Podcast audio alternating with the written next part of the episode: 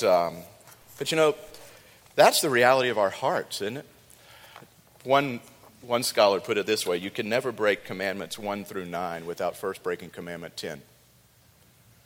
That to covet leads to all the rest uh, of those things.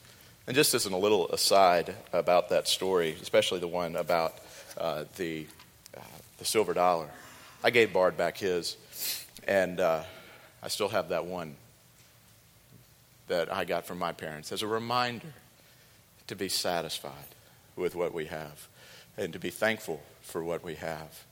Today, we're going to look at a great story. It's a true story, by the way, and it's our story. It's the story of all of history. It's the story of all of nature. It, it's God's redeeming story and how it plays out. And we're going to begin looking at this story by looking together over in Revelation chapter 12. Just a little note, you'll notice there's no S on that book of the Bible. It's Revelation. Uh, Revelation chapter 12. And if you've got your Bibles, flip over there. How many of you guys spend a lot of time reading Revelation? Not many of you, a few of you. It's kind of confusing uh, it's cool at one level because there's all kinds of imagery in there, and there's these numbers, and there's books galore about trying to interpret numbers and, and, how it all works out in the end. And if you know some theological terms, some people will go, and they've asked me. I was uh, having a guy doing some work on our home one time, and he goes, uh, he heard, knew that I was a pastor, and he goes, Pastor, I don't normally do this when I'm uh, installing uh, equipment, but I was just wondering, are you a, a pre tribulation, uh, you know, rapture guy? And I was like, well, and I was like, I really don't want to get into that with you right now. And so there's all this pre trib and post tribulation and amillennialism and post millennialism. And you guys are looking at me kind of like, what in the world? Well, I'll tell you the greatest answer to that. It's this. Here's what we need to be. And it's called pan millennialism. Okay? Does that make sense? Pan means it's all going to pan out in the end. All right? Because the great thing about Revelation is this we may not know all of the particulars, but we know this much. We know who wins. At the end of the day, God wins, which means that those who are with him win as well. So you can get interested in studying Revelation and, and, talk about it, and it's really fascinating in many ways, but don't get lost in that one simple truth. What John the pastor is trying to teach us is this there is something cosmic and mysterious and huge going on simultaneously with recorded history. And we don't understand it fully, but at the end of the day, God wins. He has sealed the victory, and he's going to return again one day, and he's going to make everything right and new, and he's going to start, as it were, a new history, a new heaven and a new earth, that we get to be with him, those who are redeemed by Christ, and we get to be and serve and, and to rule with him in some mysterious way. And how that looks, I don't know. But he says it's going to happen, and therefore we can trust that it will. And what we're going to begin looking at is this cosmic story of Christmas. How many of you have really thought about it that way? When you think of Christmas, what are the first things that come to mind? A tree, a manger, uh, shepherds, kings, presents, snow. Well, maybe not snow around here, but you know, just the, all the imagery. How many of you, when you think of Christmas, think of red dragons? Women, cosmic women giving birth fleeing into the, the desert to find safety for their child. Any of that come to mind? No, of course not. But that's almost more real than the story of Christ being born in a manger and the shepherds coming around and it being sweet and sentimental and gushy and all of that. For the story of the incarnation, that is Christ's advent in our midst, is it is so much more than sentimental. And so, what we're going to do over these next four weeks is we're going to talk about that together. We're going to step back a little bit and have some fun, and we're going to try to expand our horizons on this, to try to, to captivate our imaginations, to try. My hope in this is that you will see the plan of God more clearly, and you'll notice how absolutely gigantic it is, and that your story is a part of His story in that. And that means your story is no little insignificant story. It has cosmic implications and cosmic meanings. I hope you know that. So let's ask now for God to bless our time reading His Word and then opening it together. Let's pray. Father, would you come now by your Spirit? Bless this, the reading and the hearing of your Word. We pray in Christ's name. Amen. Revelation chapter 12. And a great sign appeared in heaven a woman clothed with the sun, with the moon under her feet, and on her head a crown of 12 stars. And she was pregnant and was crying out in birth pains and the agony of giving birth. And another sign appeared in the heavens. Behold, a great red dragon with seven heads and ten horns, and on his head seven diadems, and his tail swept down a third of the stars of heaven and cast them to the earth. And the dragon stood before the woman who was about to give birth, so that when she bore her child, he might devour it. And she gave birth to a male child, one who was to rule all the nations with a rod of iron. But her child was caught up to God and to his throne. And the woman fled into the wilderness, where she has a place prepared by God, in which she is to be nourished for 1,260 days. Now war arose in heaven, and Michael and his angels fighting against the dragon.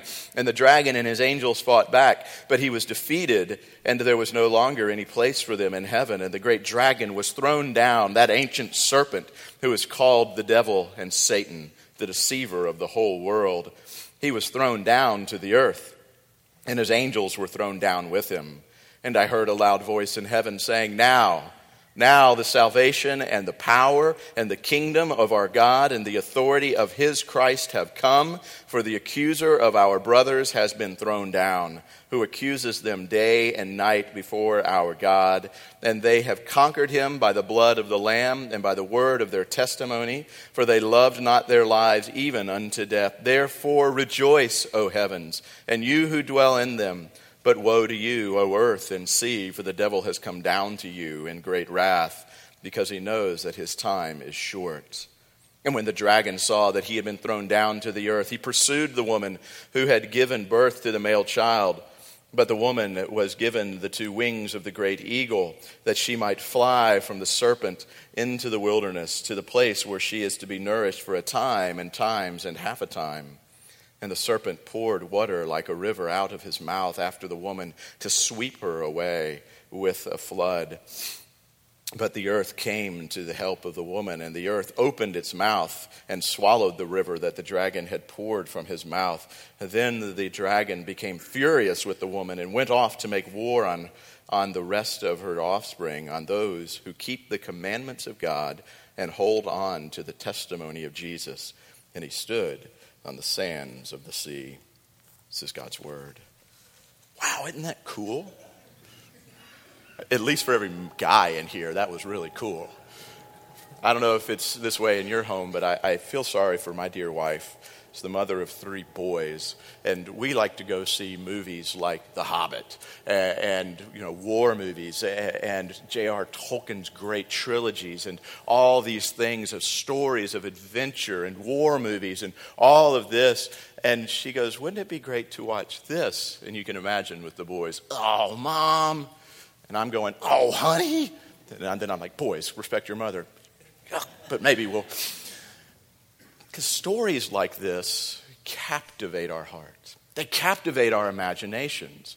What were some of those images that came to your mind? A great red dragon with a tail that swept out the stars. And there was war and there was battle, and he was cast down, and there was archangels who were there, and there were saints who were with him, and there was all of this stuff going on. And it says that he was cast down into the earth, and then he was not satisfied with that, and he was angry. And it says that, that a flood poured out of his mouth and tried to pursue uh, the church and the saints and try to kill them up. And it said the earth opened up, and it took down the water so that it protected them and all of these things going on. And it's just it's awesome imagery. It's this incredible story that's taking place uh, of cosmic proportions. And I imagine for most of you, you have never considered the Christmas story in that way. We love St. Luke, and St. Matthew's stories, cold winter's night sweet little Mary on a donkey about to give birth, goes with Joseph. And they go and, can I stay here? No, not here. And they finally find the stable, and it's sweet, and the cattle are lowing, and not a, a cry poor sweet Jesus makes, which, by the way, is heresy. He was a baby. He cried. He, he was human in that way. And so we like to stay there. Why? It's sweet, it's sentimental, it's nice. And we like nice things. We like them wrapped up nicely. We like the bow tied nicely. We, we like everything in order. We, we like it all there. And what we're going to look at both today and over the next few weeks together is that God wants to move you out of your sentimental view of birth of Christ, but even more than that, to move you out of your sentimental view of your life, of your story. You see, we all love stories, don't we? What are some of your favorite stories? Stories like Cinderella or Snow White or, or Pretty Woman uh, or even uh, Beauty and the Beast or Mis or, or whatever the stories are. Why do we love these stories? Because they're stories of redemption. They're stories of things which seem to be dead or dying or things uh, which are under a curse. Somehow there's a prince and a knight that rides in, and with the simplicity of a kiss, all of a sudden beauty comes back. Freedom is enjoyed. All of the screen, instead of being dark and brown, lights up with colorful pictures and, and all of these glorious things. And we look and we go, we love these stories. They move us, they affect us uh, in many ways. Guys, again, as a man to men, it's okay to be moved by these stories. It doesn't make you less of a man to be caught up in it. Because even in the midst of all of these things, there's you. You see, we resonate with these stories because there's one story from which every other story is derived, and that is the story of God. It is the story of a creator who created all things perfect in his image. And the villain entered in, and through the tyranny and the influence of the villain, darkness entered in, and darkness crept forward and seemingly uh, was, uh, was unable to be stopped. And it was always winter and never Christmas. And so we look and we wonder who is it that's going to come and protect us from the white witch? Who is it that's going to come and to redeem this story? For sometimes that's the story where we look around and we look and go, God had this story. And even in, way back in Genesis chapter 3, verse 15, he said these words He said, Ah, but the seed of the woman will crush the head of the seed of the serpent, and the seed of the serpent will bruise his heel. He set it up right there. Did you know that? That the gospel was presented perfectly to you right there in Genesis chapter 3, verse 15. That there was going to be a seed of the woman, there was going to be Christ born, that he was going to come and he was going to be the champion, and that he was going to come in and give a fatal blow to the seed of the serpent and crush him on his head. And all the serpent could do was bruise him on the heel. Not a fatal blow at all, but a war taking place. And so we look, and all of a sudden we realize that our stories, our need of redemption, what we look at on the TV or the, on, the, on the big screen, or listen to in musicals, or go to ballets to watch, we see all of it capturing our stories. That's what we're going to be talking about. For in this story uh, that we're looking at, it's God's story a story of creation and fall, a story of redemption, of battles, of struggles, and ultimately one day, a story of glory where there'll be no more sorrow. Did a funeral yesterday and there were lots of tears. Why? Because death had invaded into this world again and it's not welcome here. You do realize that you weren't designed to die.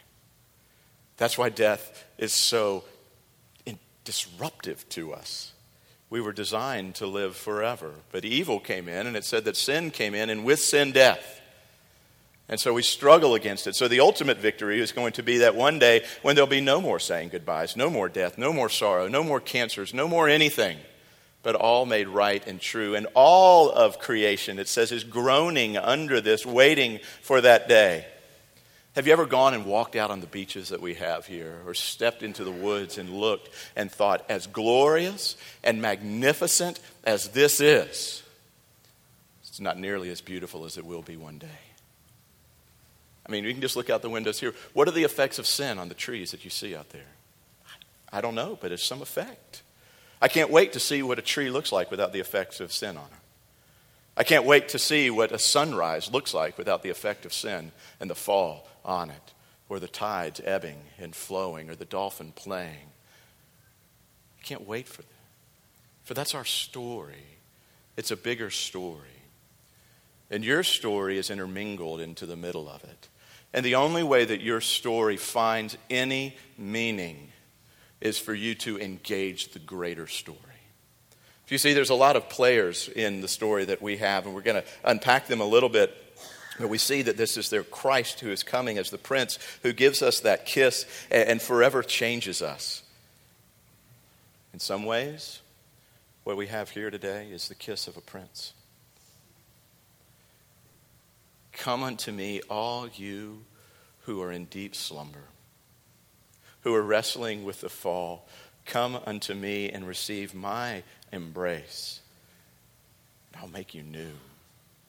I'll make your feet like the hind's feet, and I will make you dance on high places. I will restore in you a joy of your salvation. I will bring to you a peace that transcends anything that this world could ever offer on its best day. And he says, Come and be kissed. Come and engage the embrace of your Father in heaven here at a table. You see, it's all part of the story. What we sing on Sunday mornings, what we do in our liturgies, what we do throughout the course of our days. Let me read you this from Eugene Peterson. Many of you are familiar with it. We try to make this Christmas story sweet, and it is sweet, but we need to think more. He writes this This is not the nativity story we grew up with, but it is the nativity story all the same. Jesus' birth excites more than wonder, it excites evil. Herod, Judas, Pilate. It is St. John's spirit appointed task to supplement the work of St. Matthew and St. Luke so that the Nativity cannot be sentimentalized into coziness, nor domesticated into drabness, nor commercialized into worldliness. He makes explicit what is implicit in the gospel stories. The splendors of creation and the agonies of redemption combine in this event this center where God in Christ invades existence with redeeming life and decisively defeats evil. It is St. John's genius to take Jesus in a manger, attended by shepherds and wise men, and put him in the cosmos attacked by a dragon. The consequences to our faith is that we are fortified against intimidation. Our response to the Nativity cannot be reduced to shutting the door against a wintry world, drinking hot chocolate, and singing carols. Rather, we are ready to walk out the door with, as one psalmist put it, high praises of our God in our throats and two edged swords in our hands. Psalm 149. You see, this story that we're talking about, it changes how we approach things. We have a Christmas tree. I was joking with Patrick Lingle as we were putting it up and decorating it this week. There's something missing on there. You notice what's missing? A red dragon. How many of you guys have red dragon ornaments? Anybody? No, of course not. You'd look and go, What in the world? Why would I want a red dragon? Well, why would you want a red dragon?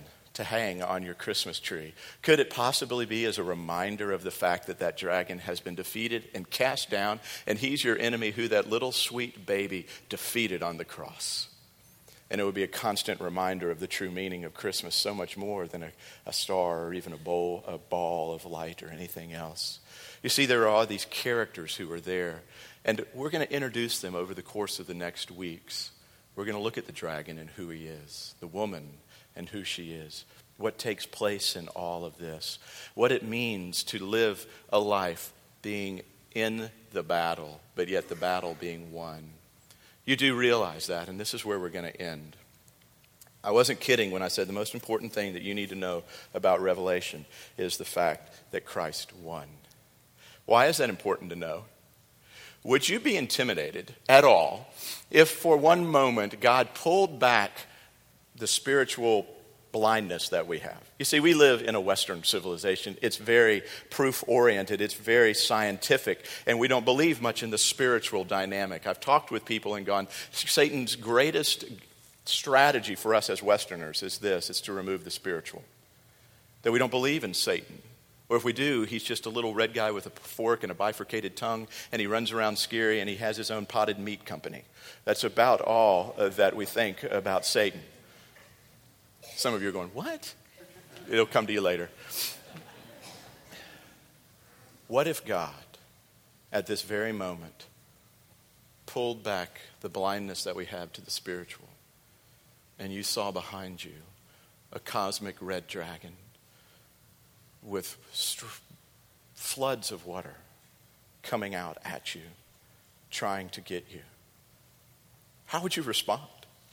I used to try to motivate the kids on my little T ball team to get them to run with passion towards the bases. That I would say, Now think about it, there's a big run like there's a big bear behind you. And I'd run behind them and I'd go, Rah! and those kids were like, Rah! and they'd keep running and they'd just run right through first base and forget to turn left. But at least I got them running. And it was because of the imagery of this bear behind them. Well, think about how you would react if you realized that behind you, Christian, is a cosmic enemy in the form of a red dragon that says, My only desire is to crush you.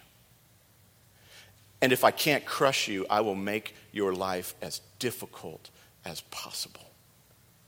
It says in here that he's the deceiver. I'll try to confuse you. I'll try to mix things up for you. I'll try to make you think that that which is dark is light and that which is light is dark and that which is truth isn't true and that which is lies becomes true. I'm going to do all of these things. Why? Because I want to destroy you. But in that same imagery, if you could see that child grown to be a king seated upon a stallion, wielding a sword, and saying, I've won, don't be afraid of that dragon. He might shoot fire at you.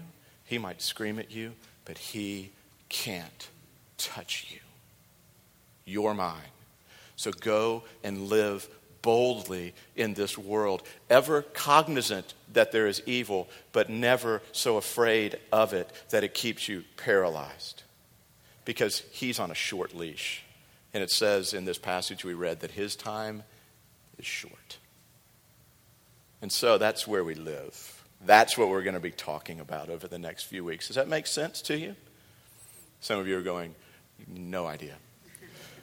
Some of you are going, this is cool. This is awesome. I'm really looking forward to it. I hope you'll dive into Revelation a little bit and just try to, to think about some of the pictures there.